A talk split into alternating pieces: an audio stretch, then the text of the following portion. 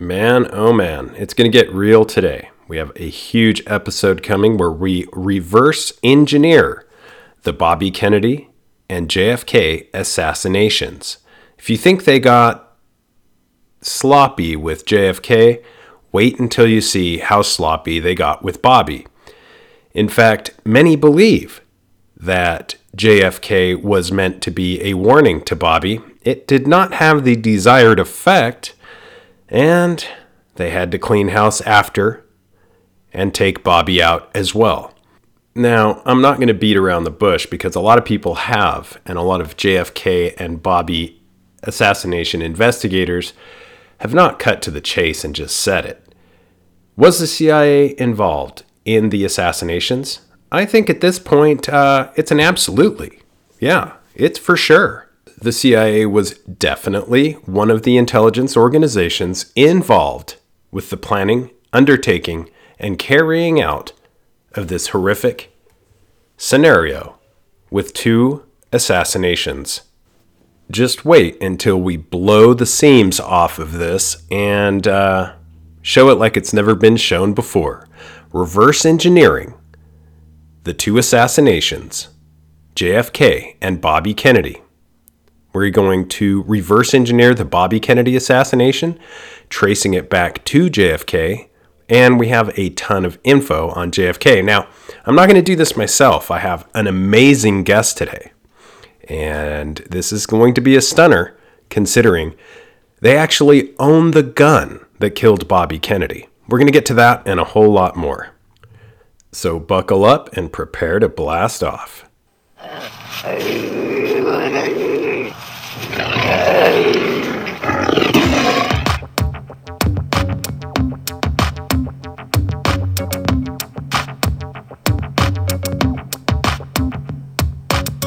blast off in my time machine.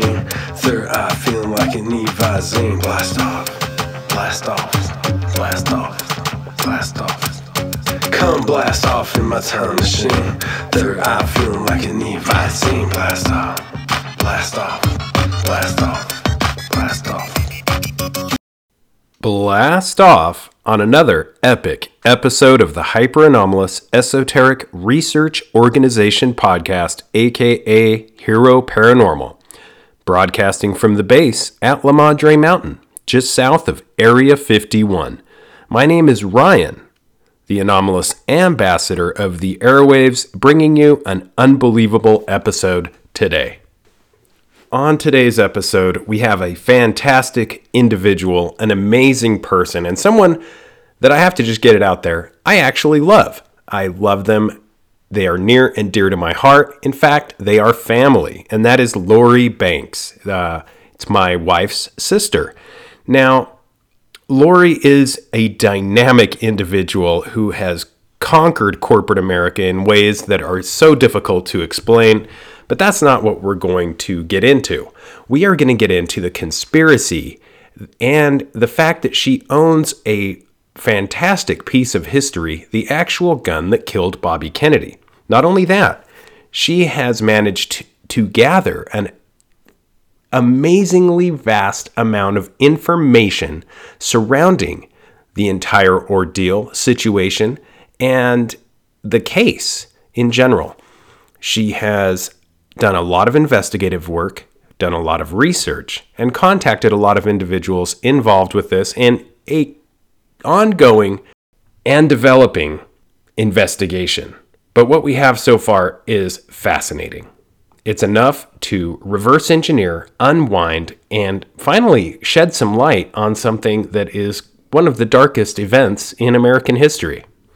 Lori Banks possesses more than 20 years of progressive business experience, which has led to a strong background in business development, sales, and marketing, strategic account management, strategic planning, multi site operations management, supply chain management, logistics and distribution, not to mention project management. She is a military veteran, so she knows a little bit about how government works and holds a Bachelor's of Science degree and an MBA from Pepperdine University. She has worked as a vice president for strategic accounts, a senior director of sales strategy, head of business for North America, chief revenue officer, and a senior advisor. No slouch when it comes to information gathering. I could go on and on because her business experience is truly staggering and one to be proud of. For the sake of time management, we are just going to cut to the chase and get to the goods. Let me just say she's one of the smartest people I know. So she is very capable in the realm of business and understands that human relationships are what make things happen.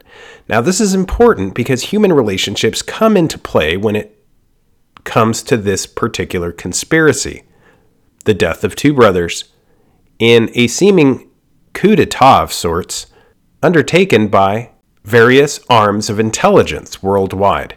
Now, this is extremely prevalent at the moment, and it should be what everyone is talking about, but it isn't.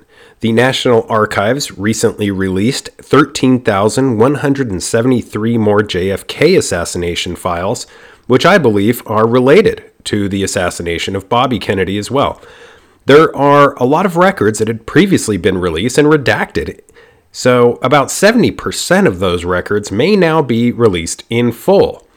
Unfortunately, it seems as if our administration is still keeping the wraps under this, and there is not the transparency we wish we had. However, we have a little more to go off of, although not much. What is completely baffling, in my opinion, and that of many others, is that those in positions of authority who have been privy and able to see the complete files in their entirety have agreed that there is a direct correlation to intelligence. What I'm basically saying is they have said that the CIA was involved in one form or another with assassinations. Now, Tucker Carlson recently spoke to someone who had access to the still hidden CIA documents, a person who was deeply familiar with what they said. And he asked this person directly did the CIA have a hand in the murder of John F. Kennedy, an American president? Here's the reply verbatim. The answer is yes. I believe they were involved. It's a whole different country from what we thought it was. It's all fake. So there it is. It's all fake. What we are told through mainstream media is usually not correct. And unfortunately, this has been hidden for over 60 years so they have said nothing at all. Makes you wonder how bad could it actually be, right? If we did have information on this in particular, we're adults, we could handle it. We are not children. We are not going to go off the handle. What we might do, unfortunately, is destroy the Central Intelligence Agency, which, unfortunately, is never going to happen. Now, one thing we can assume on the particular status of the JFK assassination is that there are key players, key players who were contractors for the CIA and the Mossad. Yes, there is Israeli involvement. In fact, it has been deemed, in my opinion, that major involvement was taking place in the form of uh, multiple Mossad agents and intelligence factions coming out of Israel. Take Meyer Lansky, who many claim is a crime boss, if you want to call him that, but in reality, he is more of an asset from an intelligence perspective. And he had also worked for Richard Nixon. He'd blackmailed people, he had smuggled weapons to Israel, very well connected. So I think we can toss out the whole idea of a lone gunman and a magic bullet and the fact that Lee Harvey Oswald pulled this all off on his own. I think everyone at this point can pretty much agree that that's nonsense. The same can be said of the lone gunman Sirhan Sirhan and how things went down with Bobby Kennedy. Also, nonsense. Now, there is a lot of evidence suggesting that there were imposters for Lee Harvey Oswald, for example agents and contractors, designated decoys, if you will, placed into service years before the event, and drawing attention to themselves. Much like, for those who have not heard the Isaac Kappy episode, much like the homeless man who was dressed like Kappy, looked like Isaac Kappy, and for months in the location where Isaac Kappy presumably perished off of the bridge in Arizona. Now, why would intelligence factions place these designated decoys in locations prior to these assassinations or to these false flag operations? The reason is simple. You construct a narrative beforehand so that when it plays out, nobody is the wiser. Genius misinformation or disinformation, or actually planting of seeds before the information even comes out. As much as I despise some of these tactics, you really have to hand it to these guys in the intelligence community and take your hats off to them because they are brilliant. But I digress. Back to the topic. And to our most amazing guest, who will help me unwind and reverse engineer this entire situation surrounding the events and information gathered through investigation of the Bobby Kennedy assassination. The keys to unwind the whole kit and caboodle. If you think they were sloppy with JFK, wait till you hear how sloppy they were with Bobby. This all leads us back to the same place. She is the owner of the weapon that killed Bobby Kennedy. Such a great person, so knowledgeable, and it's going to get real. Lori Banks, welcome to the Hero Paranormal Podcast. Hi, Ryan. Thanks so much for having me. This is just a treat because I know you've done a lot of research and you have a lot of involvement surrounding the Bobby Kennedy assassination, but it's more than that. You actually own the weapon used to kill him. How where where do we where do we go from here? Yeah, so let me take you back a little bit um, and let you know um, some facts about the assassination, and then take you through how I got involved um, with this, you know, very historic assassination, um, and how I came in contact with um, the gun that is now considered to be probably the gun that shot Robert Kennedy. Um, just starting back in the assassination, so Robert Kennedy um, was assassinated on June 5th, 1968, at the Ambassador Hotel in Los Angeles, which many of us know. He had just won the Democratic nomination uh, for U.S. president. Um, and he actually, after being shot in the pantry right after his speech, um, he died the next day at the Good Samaritan Hospital in Los Angeles. Um, there was a um, young 24 year old Palestinian, Palestinian immigrant named Sirhan Sirhan which may sound familiar to you, Ryan. Mm-hmm. And he was um, in the pantry that night dressed as a waiter. Um, and all accounts and eyewitnesses put Sirhan Sirhan about uh, two and a half feet um, in front of Robert Kennedy. Why this is really important is because um, the famed coroner, Thomas Noguchi, said that the fatal bullet came from behind. In other words, the gunman had to have been standing behind Kennedy uh, to have killed him, not two and a half feet in front of him. So what's interesting about this is that um, there are so many conspiracy theories out there um, that you know lead to how did Robert Kennedy actually die, uh, and who was responsible for killing him. And that's interesting because there's several theories that have arisen. First of all, it's important to note that Kennedy was actually shot three times. Um, the fatal shot was behind his ear, and it was within an inch of his skin. So the gun was very close to the back of his neck, right below his right ear. Um, he had another shot that was fired, and then one that tore through his arm. Um, and so there were three shots, and then five other people in the pantry were shot. And seven of the bullets that were shot were actually found within those bodies. So there were two in Kennedy, five and five other people, and then one that tore through his arm would have gone somewhere in the wall. Um, Sirhan's gun only held, it was a 22 pistol, and it only held eight shots. Um, and this is really important because um, they found many bullet holes in the walls and the door frames of the pantry so if seven bullets were embedded, you should have only found one more bullet um, in the walls. But they had uh, bullet holes and other things Um, and many, many people suggest the bullets kind of, you know, skipped around the room and then lodged in the people, but we all know that's kind of silly. Um, the, the, the three, three different sort of conspiracies um, hang around three concepts. One is a Manchurian candidate. That Sirhan Sirhan, because he's a Palestinian immigrant, was confronted by the CIA and was psychologically programmed to kill Kennedy because to this day he doesn't have any memory of that night. Um, the second theory is the polka dot theory. There was a lady in the polka dot dress that um, you know uh, was very suspicious, and they believe that maybe um, you know she was in various locations at the Ambassador Hotel, um, and she had CIA ties, and there's a lot of um, you know uh, interest surrounding her. And then the third um, uh, sort of conspiracy theory is around the second gunman. And that's sort of where I come in, right? So there was this uh, security guard who was hired by Ace Security Detail to be at the Ambassador Hotel that night.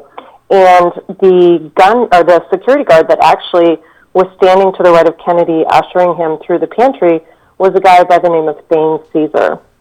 Uh, Thane Eugene Cesar, to be correct and he was in firing position. Now, he claims he had a 38 pistol on him that night. It's interesting, after the assassination, he disappeared and then showed up later. Um, and so by the time they did get to him, you know, he had a 38. Um, later in interviews, about two weeks later by the FBI, Thane Cesar said he did have a Harrington and Richardson 22 pistol, but had sold it before the assassination. So just a little bit of background, right? Mm-hmm. So FBI never recovered his 22, and the you know future president of the United States is dead. Now, where I come into this, Ryan, is in 2005 timeframe. I started a company called Chapman Ventures, and we were financing uh, entertainment projects in LA. And I had met a producer named Bo Carson, and Bo talked to me about this project that he had gotten involved um, uh, with the FBI called In the Company of Spies that he had produced um, in the early 90s. And after he produced that movie, an FBI agent said, Hey, if you like this one, you should go to this small town in Arkansas and do some digging, and it's around the second gun theory. And so I was immediately hooked after hearing Bo's story about what happened in this small town in you know 1968, 1969, right after the assassination, and I immediately signed the rights of the producer, the script, and um, you know all of the persons involved that were still alive. This is fascinating, and this is where I really this is where I get blown away is this small town in Arkansas and the second gun theory. This has yep. so there's so much going on when it comes to Thane Cesar my goodness, where do we start? What are your thoughts of this? Is where I think the story gets wild with the children, yeah. the kids. The how yeah. how do we how do we how do we jump off to that? Yeah. yeah so uh, what happens, and I'm just going to start of the uh, gentleman named as Jim Yoder, and all of this you can research publicly. Uh, Jim Yoder worked at Lockheed Martin with Thane Eugene Cesar. He had bought um, a pistol from Thane Cesar and uh, actually was an avid gun collector. He had a bunch of guns. He moved to Blue Mountain, Arkansas when he retired and um, basically ran, uh, you know, lived, lived in this small town um, and bef- became friends with a lot of the, you know, the youth in the small town. I think there was probably only a couple hundred people that lived there at the time and they used to like to come talk to him. He was sort of this like little old hermit from LA, and they found him interesting. And these kids, um, there were three or four of them, and they were, you know, 10 to 13 at the time. Uh, the group of them, they um, had this nemesis named Old Joe. And Old Joe was a snapping turtle down at their favorite uh, swimming pond. And they were scared to death of him. he was like, you know, the uh, the great white in the ocean, right? And they were scared of, of him biting off their fingers, and and they decided they were going to take out Old Joe. And so to do this, they needed a gun. So they went over and they broke into Jimmy Yoder's house, and guess what they stole? A Harrington and Richardson 22 pistol, previously owned by Thane Cesar. Now, these kids had no idea at the time what was about to happen to them because of this this gun that was now in their possession. They had no no inkling whatsoever. So they basically went down and tried to shoot the turtle. I don't think they ever got the turtle, but um, you know, some bad people show up in Blue Mountain right around you know within three months of Yoder being located there, and their um, the next door neighbor to Jim Yoder was um, a guy by the name of Blackie Blackwell, and he was shot through his screen door by a gentleman from Los Angeles. And as as Yoder, or as, I'm sorry, Blackie Blackwell died in the ambulance, he said they were looking for Jim Yoder, and we think it was a mistake, uh, mistaken identity. So the guy was eventually caught um, in a nearby. He was hiding in a boat nearby, and they actually caught him. But prior to all of this happening, there were several deaths, mysterious deaths of these children in a small town. One was uh, accident. They called it an accidental drowning, but they found him drowned in the lake. Another one was run down on his bicycle and he was killed. Um, and another one died mysteriously. So three of the five kids, or six kids that had stolen this gun, turn up dead in the same year.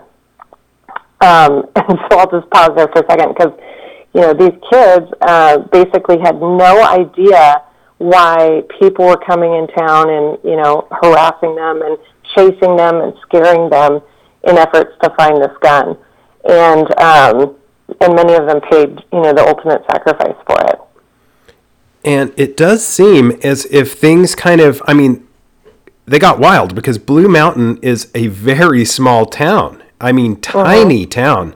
And it, it's wild to me that you know the if you want to call it the the death that kind of fell upon this tiny town where coincidences might happen in large towns but in small towns it's a lot easier to point at those coincidences as not being coincidences at all.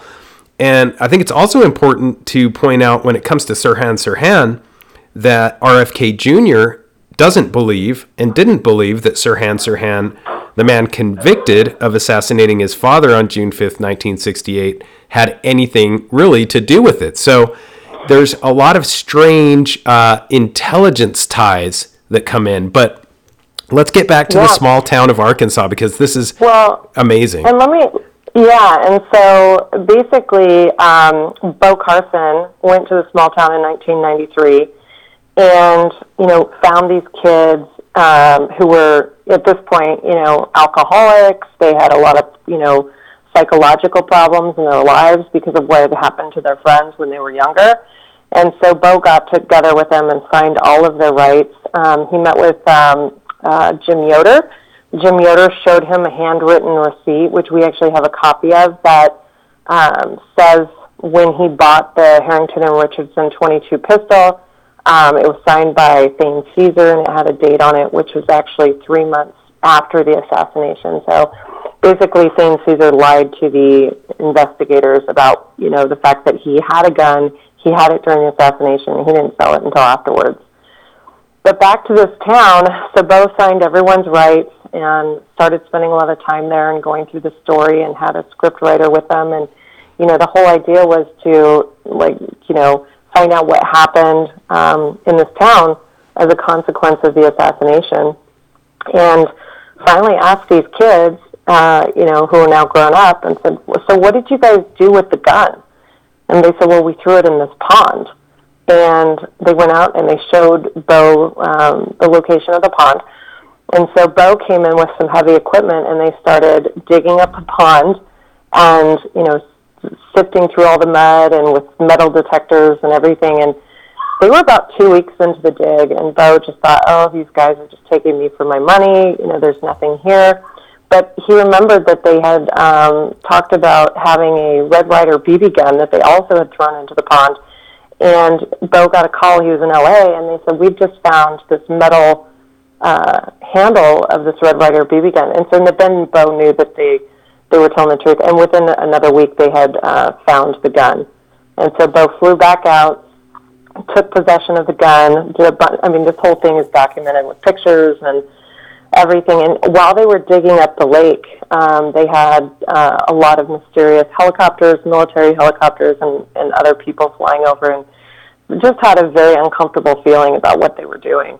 But Bo was able to recover the gun and um, brought it back to LA. And um, at one point, the gun was sold to a gun collector in Texas, um, and that's uh, kind of how it ended up ended up in my hands. Um, so going into 2007, um, I decided to, you know, having the gun in possession would be amazing from a marketing perspective. Keep in mind, I wasn't trying to solve an assassination mystery. I was only trying to make a movie. And so my business partner and I purchased uh, this 22 revolver for about $60,000. And we had a private detective uh, fly to Texas and, and drive it back to us. Um, and the night that I received the um, the gun, right, they brought it to my house, was um, the night that an Entertainment uh, Tonight report broke, suggesting that there were 13 shots um, uh, heard in the pantry that night. So they, they found an audio recording in the California State Archives. And um, when they listened to it and they analyzed it, they realized that there were 13 shot sounds. Not eight, but 13. And this kind of held up to what the eyewitnesses said that, you know, there was a lot of shots being fired and there were bullet holes in the walls and in the, the door jambs. And so um, once they positively identified this 13 shot sounds, which was on Entertainment Tonight on my TV the night I was receiving the gun in Los Angeles, I kind of freaked out, Ryan. I was like, oh my gosh, this just brought um, just the, the timing of it, right? That it would be on the exact night that I was receiving this gun. And so I was scared. I was like, holy crap. You know, at, at this point, I, I didn't really uh, know for sure if there was something to this, but you know, if you go look at anything online, Thane Cesar is frequently cited as the most likely candidate for the for the second gunman, right? Yeah. And I now owned his gun, and I owned it um, after this recovery, and this uh, you know this documentary hits on Entertainment Tonight, and it, it was pretty scary. It was pretty concerning. Um, so at that point, I called my attorneys and I had them meet me uh, downtown Beverly Hills, and we put it into a safety deposit box. At that point, I had to get it out of my possession. I was really scared that night. I thought potentially, you know, something terrible could happen, and you know, I don't want to have this thing in in my possession. So it went from really wanting it to market the film to being like, oh my gosh, you know, I I may have just bought the gun that killed Robert F. Kennedy. Mm-hmm. And it was it was just a crazy um, you know, realization that this was really a real thing, right? And I think that's that's when it hit me. By the way, um, Blue Mountain is also a hot spot for CIA. So I don't know if you ever saw the, the movie about Tom Cruise as the pilot when he was going down to Central America and running drugs and yeah, Air America, yeah, yeah, bringing guerrillas in and training them. That was Arkansas, and in the same area um, as to what happened. So, you know, that area of Arkansas has always been a hot spot for um, for CIA activity. But anyway, so. Uh, and, and, and just really quick, mm-hmm. just so people, I you know, this blew me away. Just how small a town this was, and you know, the population then was around 120 i think in 2010 it was 124 and to in 2021 it was 86 just to kind of give people yeah. an idea that this you know these big things happening in a small town are not coincidence sorry to interrupt you there yeah no i mean there were four murders um, that year in blue mountain three of them were well the, the the kids murders the one on the bike we know for sure was a hit and run and then the other two were mysterious but you know, four in a in a year, right, right after the assassination. So, you know, I I was thinking, okay, there's too many coincidences here, right? Mm-hmm. First of all, uh, you have this gun that ends up in this very small town, as you've just suggested, and all hell breaks loose, right? And if the gun had no relevance in the assassination, then why did people from LA come out looking for Jim Yoder and mistakenly, we think, kill Blackie Blackwell? why were these kids and these kids' stories, Ryan? I mean, they were chased through the woods. they had very, very detailed um, explanations of people coming and hunting them down and looking for them, and their friends started to mysteriously die. Um, and so they just wanted to get rid of the gun. Now, at one point, they buried a gun, uh, the gun under a bridge. And so FBI came to town apparently looking for the gun, and they dug up the bridge um, to find the, the weapon. And what's interesting about that is that um, if you go back and look at, um, you know, they told basically the people in town that they were doing some excavation work and they were building a bridge. They never suggested they were looking for a weapon. And all of the police reports for Blue Mountain, Arkansas are missing that entire year of 1969. So it, it's just, um, there's just too many coincidences, right, as to, you know, the gun shows up and then all hell breaks loose. Four people lose their lives. Um, and so, you know, if, if the gun had just killed Kennedy, that would be one thing. But the fact that there's so much more to the history of this gun and how it ends up in a small town and people start paying paying for it with their lives. So I get the gun in 2007. Um, we put it into a safety deposit box for a couple of years, um, and then I moved to Las uh, to Las Vegas. We had a really hard time raising money for the film. It had been shopped pretty hard in 1998. Um, you know, to all of the you know uh, studios and to you know big big level producers. You know, we took it by Robert Redford. It went by Sean Penn. You know, uh, we had all sorts of actors and actresses you know picked out for it. Um, and we wanted to make the movie. We just could never get to the, the $8 million that we needed for the budget of the film. So I, I decided to take a break from the film business. And I sat on the gun for a very long time. I would say from 2007 until um, you know just recently, the gun was sort of out of sight, out of mind from my perspective.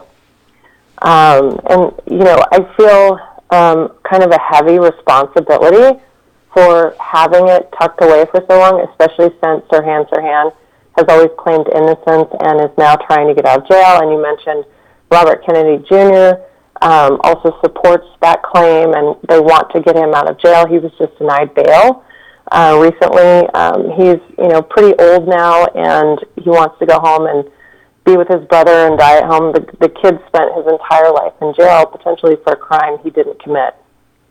It yeah, so, it's for sure. It does seem like they're just keeping him in jail to kind of keep the narrative tied, you know, together because at this point I mean, since Thane Cesar died, and I should note that he died in the Philippines, I believe, in 2021. Yes.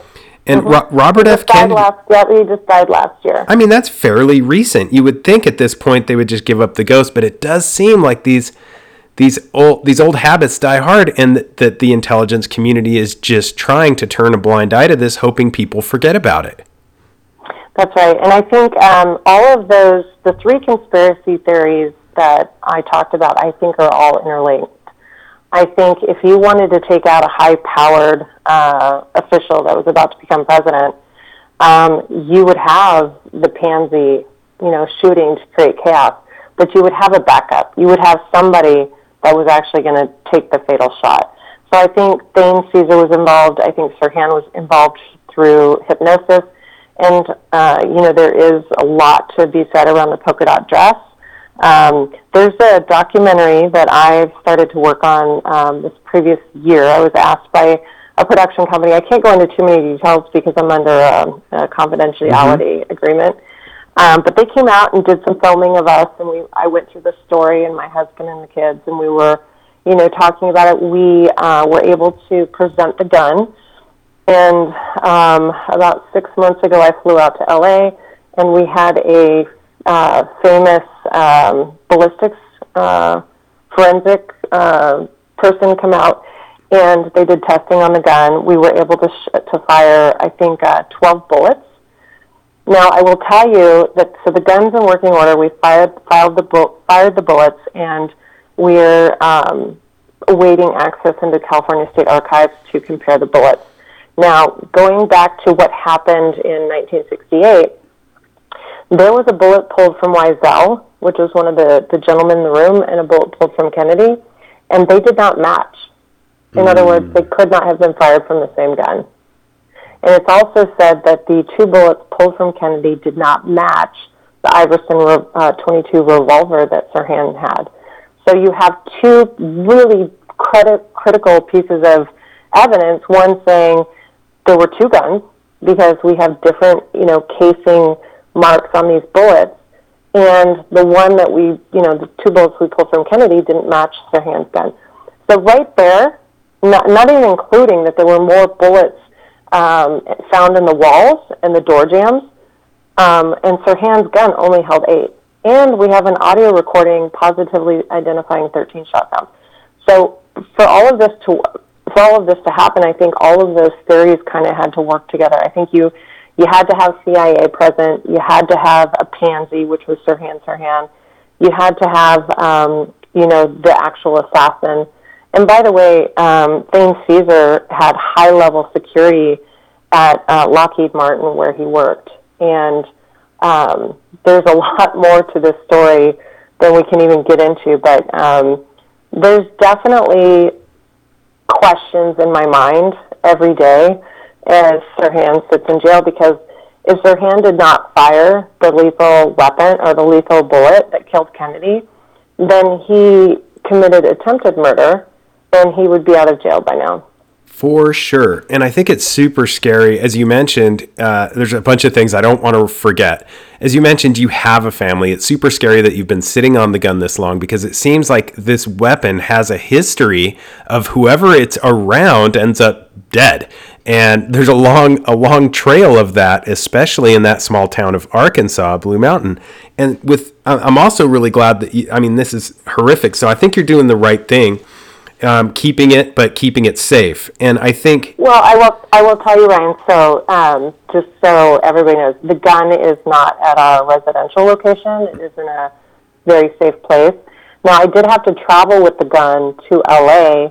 Um, you know, when I uh, basically when I took it out for the forensics. Mm-hmm. So the ballistic testing, um, and that was scary, right? And I, I remember even going you know, at the hotel, if we went up to the pool, I took it with me. Oh um, it, you know, it was in a locked case, and I never let it out of my sight because of the historical significance of what I believe it is.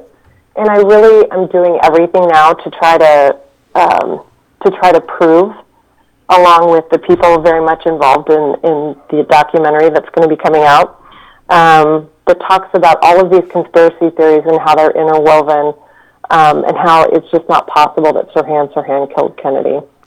Agreed, and I'm so glad you said that. It's and, and I'm also glad that you mentioned the hypnosis when it comes to Sirhan Sirhan because that brings up a really big point, which is William Joseph Bryan, who he was kind of one of these mad scientist types, and um, not taking away from Thane Cesar having very strange classified uh, programs that he was involved with in his section of Lockheed's Burbank facility.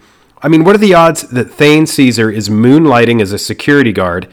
And uh-huh. and I think he only landed the job about a week earlier. And then we have this this other kind of mad scientist guy, William Joseph Bryan, who many have called Sirhan's handler, who was involved with psychological warfare, working with the CIA during the Cold War and mm-hmm. uh, he founded the American Institute of Hypno- Hypnosis. I mean, he's not a slack. So there's, I, I do believe that there's a little bit, if we want to call it MK Ultra. I don't want to sound too crazy, but a little bit of a crime syndicate like operative situation with Bryan as far as him working for the CIA and possibly doing their bidding. Absolutely, and you know this theory was supported by psychologic uh, psychologists and hypnosis expert Edward Simpson Callis. Mm-hmm. He did 35 hours of work with Sirhan at San Quentin Prison in 1969. Sirhan claimed then and has continued to claim to have no memory whatsoever of the assassination or its aftermath. And this is supported by the work that, you know, 35 hours of hypnosis work that they did with Sirhan. And Sirhan's lawyers in 2010 accused the CIA of hip- hypnotizing Sirhan through the MK Ultra program and making him an involuntary participant in the assassination. Man, and it does seem, I mean, it sounds really bad, but it does seem as if these things, as tightly planned as they are, and this goes with both uh, Bobby and JFK, that there's always sort of that unwinding of the script that they don't count on, and they come and try to clean up quickly. And it gets messy. I think that this this deal got pretty messy in the small town in Arkansas with with how how quickly they try to just clean things up, and it's evident as well with Oswald. Um, as you know, as Jack Ruby takes him out. I mean, again, another coincidence? I don't think so. I think they're just cleaning things up so that they're neat and tidy. And we have similar kind of uh, playbooks on both, as far as you know, the lone gunman, this magic bullet theory, kind of uh, popping up in both scenarios, and it's obvious looking at the notes that this is uh, this gets this gets unwound just by luck itself, it seems, and that they are fairly messy when they come in and just try to clean it all up. Mhm. Yeah, absolutely. Um, now, a lot of people will say, "Well, why didn't they go after Thane?" Well, because they have their pansy. There was no need to go after anyone because it would just support, you know, it would not support the claim that Sirhan was fired alone. But for someone to take out President Kennedy, it wouldn't have been a 24 year old Christian Palestinian, you know, immigrant that, you know, was, I mean, he had no reason to do it, right? And doesn't remember anything. Um, and Thane Cesar, another thing that we found out was Thane Cesar uh, received $250,000 in diamonds shortly after the assassination. And that's when he moved to the Philippines. So, there's a lot of interesting things that are going to come out. Um, you know, as you um, see this documentary, that um, you know, once it comes out, of course, we'll we'll get back on Ryan and we'll talk to you some more. Um, because what I'm talking to you about is just one layer, and this assassination is so complex. It will be like peeling a bunch of layers off an onion. I mean, you're not even going to believe the evidence that um, you know my producing partner has has dug up on this whole thing. Now, her interest in it, her name's Denise. Her interest in the assassination is that her dad was a reporter and he was at the Ambassador Hotel that night, and he knows for certain that Sirhan Sirhan did not um, did not act alone, and uh, was always just convinced, convinced. And he died three years ago, and so Denise is carrying this through, and she also thinks that Sirhan Sirhan is wrongly imprisoned, and that's another reason she meets with him all the time. Um, they are trying to, you know, get the ballistics from my bullets from my gun um, through testing, so they can pro- provide evidence. Now, one of the things that um, Sirhan's attorneys had said was that bullets were switched. Um, so, in 2011, Sirhan's defense attorney uh, William Pepper and Laurie Dusek filed a 62-page brief in the court asserting that a bullet used as evidence to convict Sirhan was switched to another bullet at the crime scene. Um, the brief claims that this was done because the bullet taken from Kennedy's neck did not match Sirhan's gun. So again, keep in mind that deadly shot was fired within one inch of his neck, and the only person that was in that firing position was Thane Cesar. He was on his right side, escorting him sort of through the pantry. Another interesting fact is you can find pictures of Kennedy laying on the ground as he was after he was shot, and Thane Cesar's necktie is laying right next to his body on the right side. And uh, well, he wasn't dead at that time. I apologize. And there's pictures of Thane Cesar before and after, with the necktie on and without the necktie. So what that proves to us is we know that what do you do if, if somebody starts to shoot you from the right? What do you do? Your natural reaction is to lean in and kind of grab onto them, right? And that we believe he grabbed on and pulled the necktie off before he fell. This is fascinating. And mm-hmm. I think Thane Cesar is such a unique character. Not only the fact that compelling evidence that suggests he did it, the fact that he received these diamonds, that he left the country, and, you know, moonlighting as a security guard. It's almost as if being an employee in this classified section of Lockheed's Burbank facility, what are the odds that he would be with government ties and then moonlighting as a security guard? Um, c- coming back to this interesting kind of Dr. Evil character of William Joseph Bryan Jr., the psychological warfare genius and hypnosis expert. I think it's interesting that the lawyer of Sirhan Sirhan claims that Sirhan was being hypnotized at the time of the uh, assassination, and that this gentleman Bryan, it seems, ended up dead in a Las Vegas hotel room. Apparently, he liked call girls, but that let's get to the. Can we get into that a little bit and how? Um. So some of this I can't speak to. Sure. But I will tell you that um, some of the call girls that you're referring to, uh, he actually bragged about bragged to about um, hypnotizing Sirhan. Um, and so, like I said, when the documentary comes out, the docu series, whatever we end up making it, um, you're going to see layers and layers of facts around these different conspiracy theories, including the MK Ultra program, which we now almost believe we can prove that um, Sirhan Sirhan fell victim to. Wow. And somehow this guy seemed that this was okay. Like he had a different moral code than most people. He even wrote a book called Legal Aspects of Hypnosis. and, uh-huh. uh, you know, it's it's just fascinating to me that these pat the, I mean, the deer in the headlights look that Sirhan Sirhan had after the event, almost like what just took place. Like uh, I think, uh-huh. you know, they call it. I think they call it a white fog, which is common with these MK Ultra victims that all you need to do is basically have them do nothing, just basically be there, and uh, in in you, you know do one action, which was pulling the gun, and that's all you need. The rest the rest is all taken care of, and Sirhan's lawyer. You know, has always maintained that not only was his client under hypnosis at the time of the shooting, but he argued that Sirhan was a patsy that was being planned to be arrested or preferably shot. I think they really wanted him to be shot that day while while the mm-hmm. real assassin escaped. What are your thoughts on that? Do you think they were really expecting him to be killed? You know, uh, from from my perspective, I don't know because this happened before I was born. Yeah, you know, this happened uh, in June of 1968, and I was born in 1973. So, who knows? I think um, I think my my assertion to all of this, Ryan, is that Thane Cesar killed Robert Kennedy. And um, as you mentioned, uh, Sirhan Sirhan was a patsy, and he was under MK Ultra program and hypnotized, and there was um, CIA there. Um, and I think it was all orchestrated. I think it's a very complex, orchestrated, um, you know, assassination. Mm-hmm. And it's also considered the most botched assassination uh, investigation in U.S. history, even worse than JFK.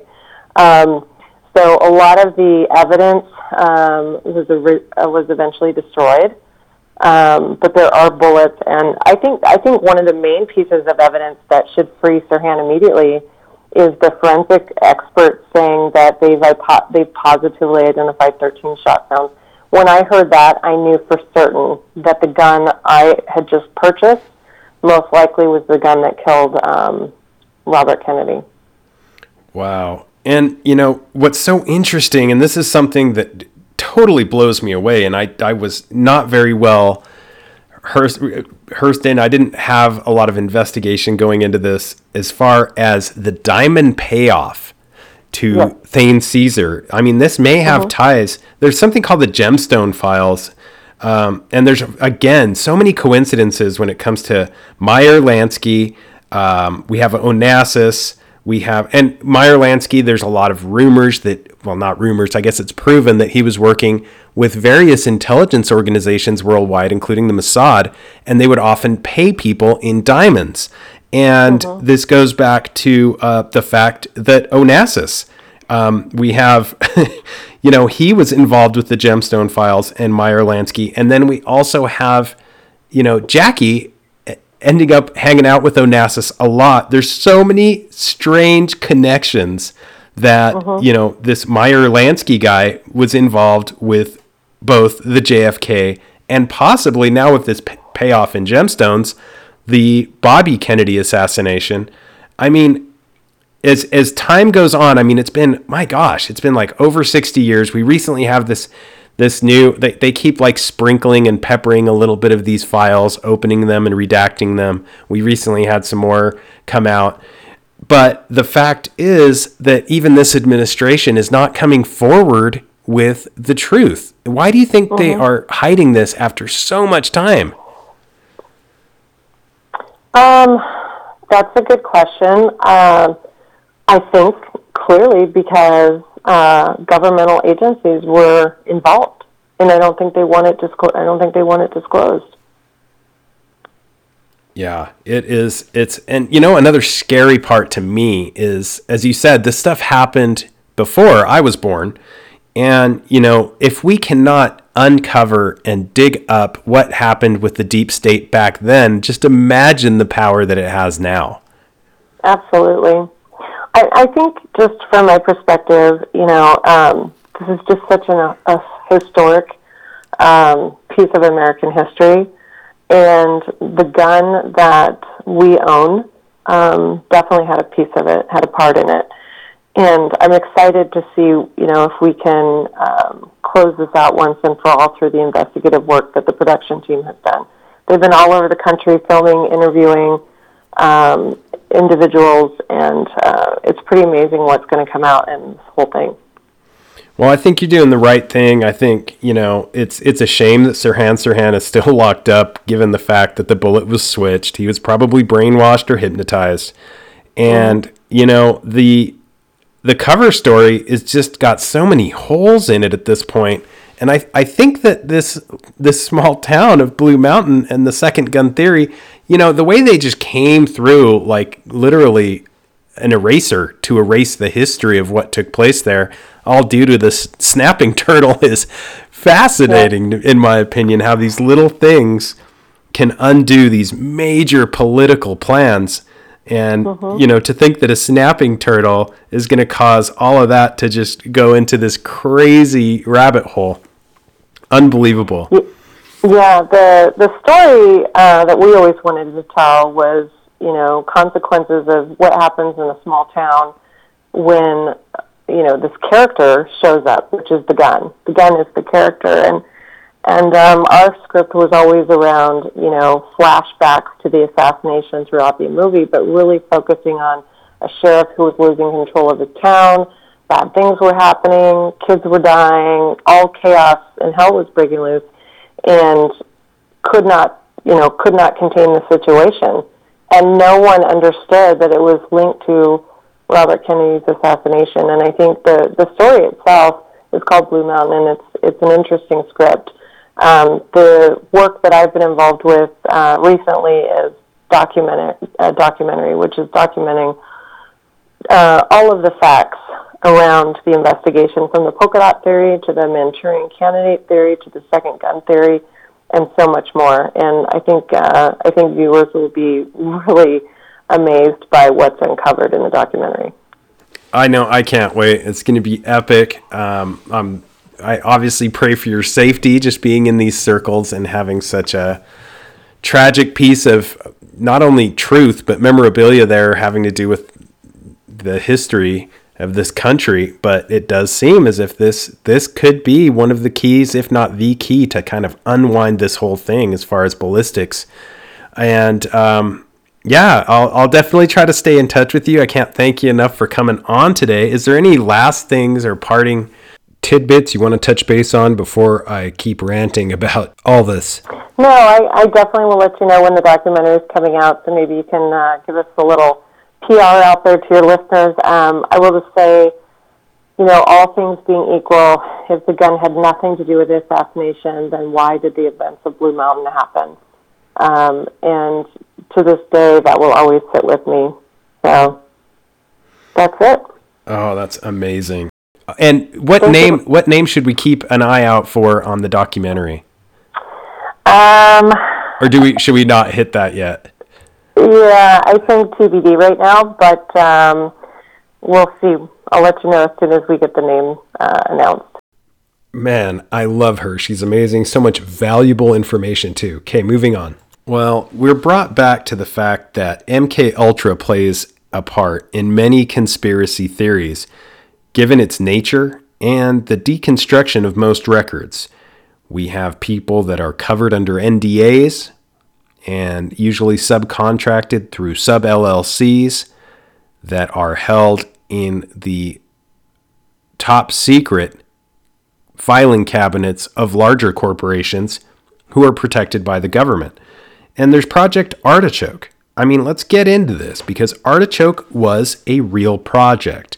Its objective was to gather information from prisoners, not hypnotize people into shooters. However, there are many who claim that there was MK Ultra aspects to Project Artichoke. It was a CIA project that researched interrogation methods and it arose from Project Bluebird on August 20th, 1951. It was run by the Office of Scientific Intelligence, that's one of the CIA's more lesser known offices, and a memorandum by Richard Helms to CIA Director Allen Welsh Dulles indicated Artichoke became Project MK Ultra on April 13th, 1953, where it incorporated hypnosis, forced morphine addiction, and subsequent forced withdrawal.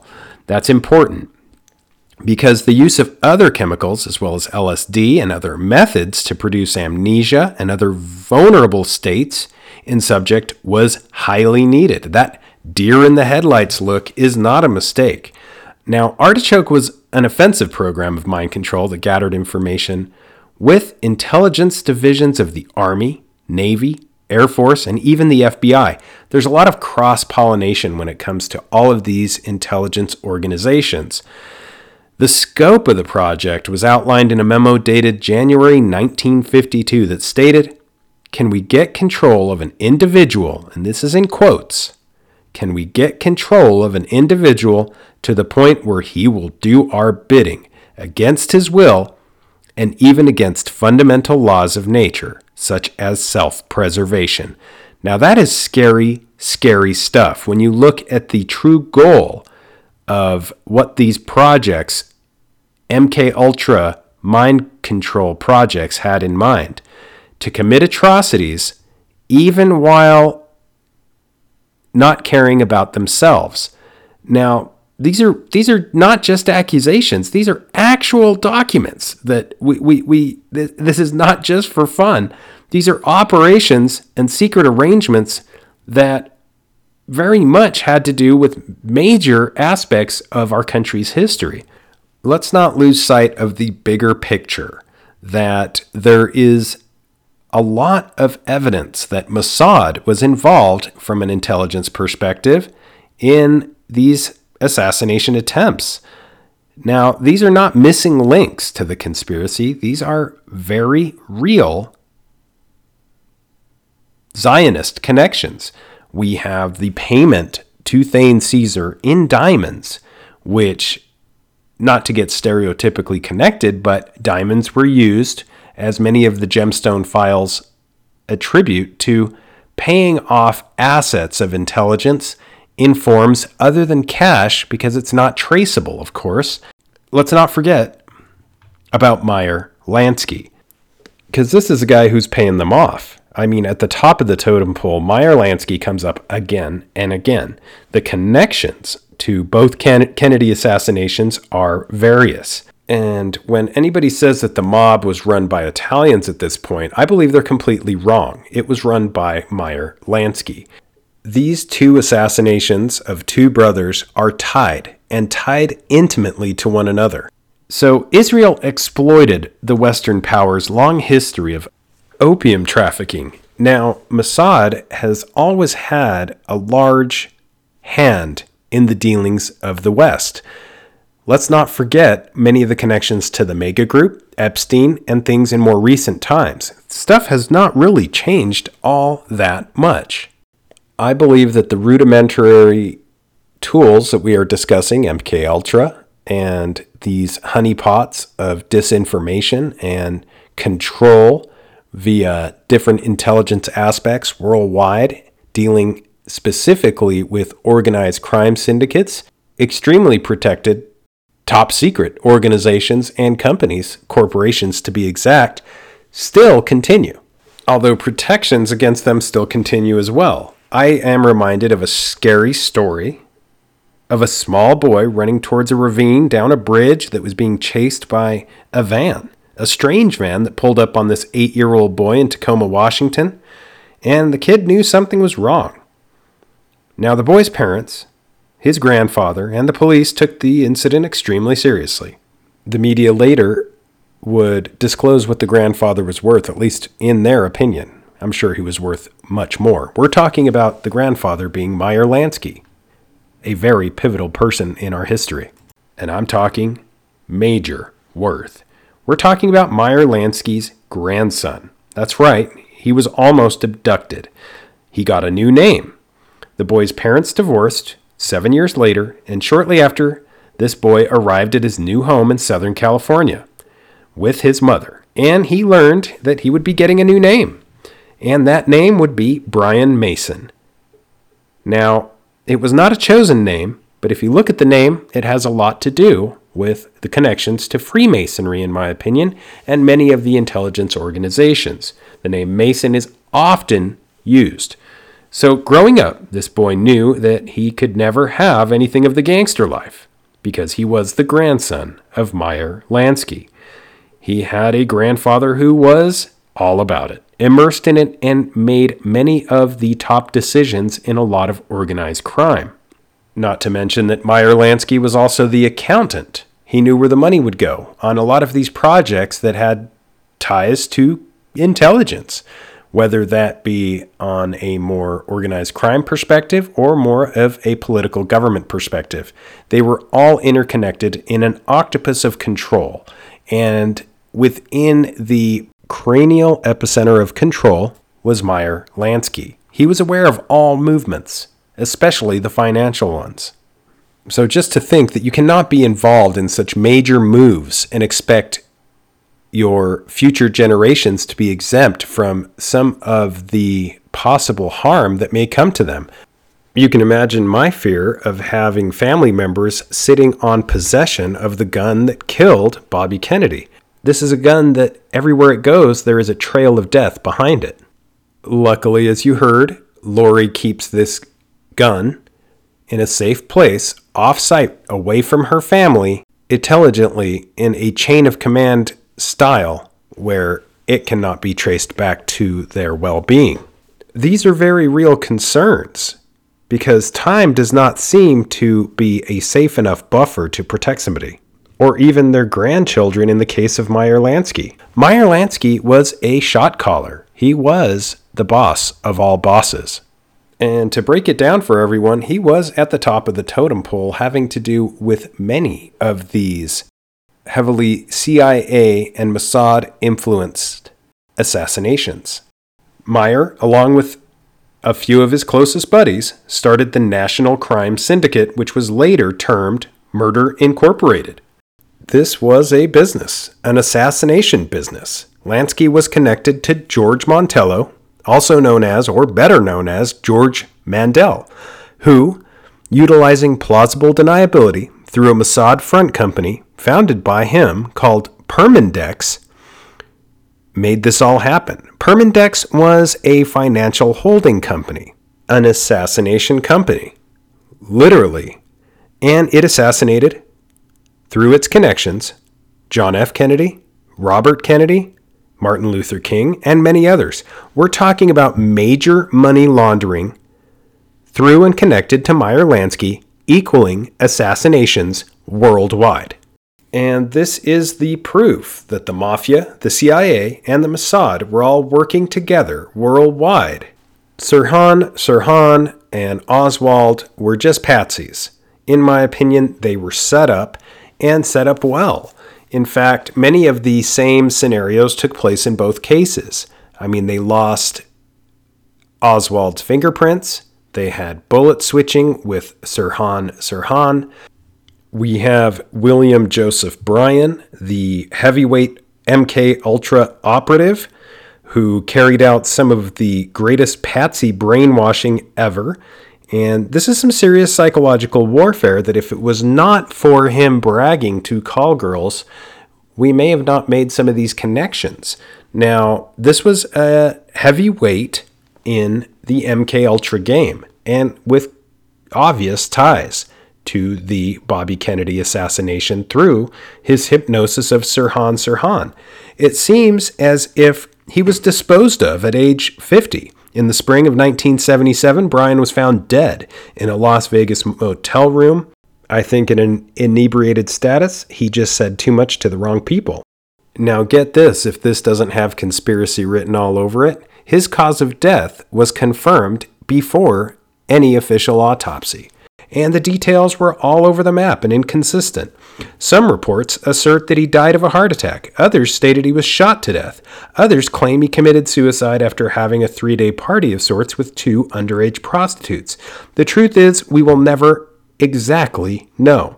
Last but not least, Bryan was a close friend of JFK plot suspect David Ferrie.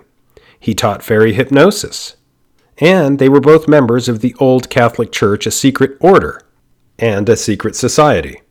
And that's the case with a lot of these things is we may never exactly know exactly what happened. But I think we have a greater sense of the larger scheme of things and have an idea of what happened in a general sense. And that's as close as we can get in the pursuit of truth. We know some shady business took place. We know people were killed. We know who did it. And what else do you really need to know? We know those who have looked at the files have declared that, in fact, intelligence was involved. Now, regardless what you think of Roger Stone or Donald Trump, there is an interesting tidbit in a conversation they both had. This is undeniable at this point. In fact, Roger Stone said that in speaking to Donald Trump, Trump told him that it was too ugly to ever see the light of day when speaking of these files. Nothing but lies seem to permeate the entire official narrative. In both JFK and Bobby Kennedy's assassinations, we have various accounts of how many bullets were found, fired, shots heard. It's all over the map, and it's all lies there were probably multiple assassins in both scenarios. In fact, I'm sure there were multiple assassins and probably quite a few in the case of JFK. Unpacking that conspiracy, Woody Harrelson's father was even implicated. There may have been so many hitmen. He was a professional hitman, by the way. Woody Harrelson's father, Charles Harrelson, was a hitman. He was most famous for carrying out the first ever murder of a sitting federal judge in the United States. During a standoff with police, he not only admitted to killing the judge, but also President John F. Kennedy, who was assassinated in 1963. Many claim there were multiple assassins there. I believe the same is true with Bobby Kennedy. And the House committee investigations into JFK, and the investigations by the government into Bobby Kennedy have been nothing but cover ups, in my opinion, and the opinion of countless others. At least in one way or another, there is always someone involved in the investigation who is there to sweep things under the rug so that they are not seen. In the case of JFK, we have George Joanides. And I believe that this is common you know, we have people who are placed in positions where they have the ability to cover up whatever investigation it is they are a part of. It's easiest to do from the inside, not the outside. George Joanides was the head of psychological warfare for JM Wave, and when the House Assassination Committee was formed, the CIA assigned George Joanides as their primary point of contact. So he cleaned everything up. He covered everything up, swept everything up under the rug. Something that is often overlooked is George Bush's part in all this. And the reason I bring that up is George Bush was in Dealey Plaza the day of the shooting with JFK. George Bush Sr., when he got into office, did everything he could to clean up the whole operation, including his presence there. However, a letter that made it to the National Archives proved that he was in fact there. It was just a family letter. and he flew out on a private plane. In fact, in a book named Family of Secrets by Russ Baker, there are detailed descriptions and allegations connecting the Bush family and, of course, the Central Intelligence Agency. The book asserts that President George H.W. Bush was linked to the Watergate scandal and the assassination of John F. Kennedy and, by that association, Robert Kennedy. So here are the meat and potatoes. The highest levels of elites who are in the most prominent positions of power are involved in occult rituals. And these two assassinations have occult aspects written all over them. However, trying to prove this to people in general is often enough for the majority of folks to lose interest and walk off. So I'm going to move forward just asserting that this is a fact, but there are occult implications. Nuts and bolts, what happened? Well, as far as Robert Kennedy, the shooter was Thane Cesar. As far as JFK, multiple shooters are involved. From the book Depository Building, the shooters were Sergio Arcacha Smith, Lawrence Howard, and Loran Hall. And of course, the shooter, the well known kill shot, was done by Jack Valenti, who was CIA, a graduate of Harvard Business School. Both parents had ties to the mafia a definite spook and was on the payroll. Now keep in mind that Sergio Arcacha Smith, Lawrence Howard, and Loran Hall were working with both CIA and the quote unquote mob. Not to say there weren't other shooters and a whole bunch of others involved, so don't get caught up. The power of the secret government over the news media continues, unabated. That power has only grown since these events and justifiably it is known that by way of Masonic sorcery, the union of opposing principles is supposed to be brought about, and people that practice Masonic sorcery are those in control. Bush Sr. and Bush Jr. were both members of Skull and Bones. Speaking of Masonic sorcery, ironically, when George Bush Sr.'s son, who also became president, also Skull and Bones initiated, George W. Bush dedicated the Department of Justice headquarters in Robert F. Kennedy's honor on November 25, 2001, on the day he formally named the department after her father. Kerry Kennedy denounced the administration for allegedly infringing on constitutional rights in its prosecution of the war on terrorism. This was obviously adding insult to injury, in her opinion, and who would know better? Few families in U.S. history have succumbed to the losses the Kennedys have. Sadly, these losses were at the hands of a global Zionist affiliated syndicate of intelligence and organized crime octopus of control comprised of the CIA, Mossad, and other criminal organizations.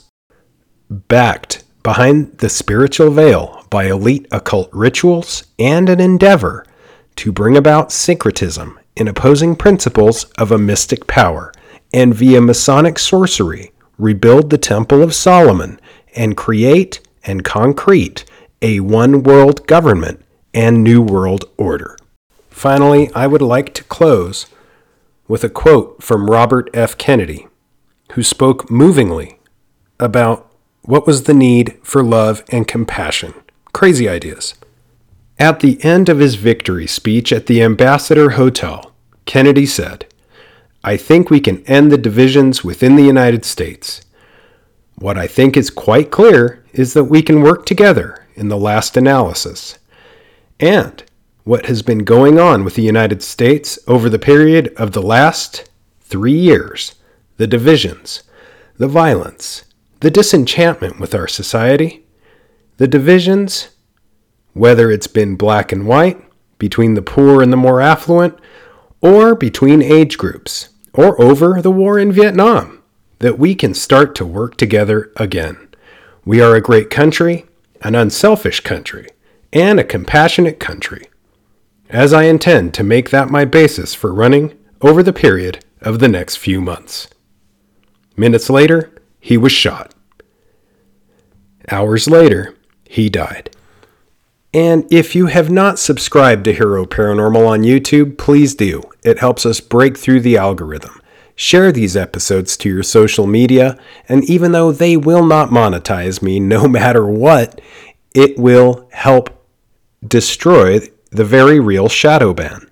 Also, if you have not subscribed to Hero Paranormal on Patreon, please do. There is a ton behind the paywall, a ton of content, a ton of episodes. You can also support Hero Paranormal on Podbean at heroparanormal.com. Again, a ton of content and episodes behind the paywall. You're really missing out if you don't. Until next time, keep your eyes to the skies, feet on the ground, but don't forget to take a look around.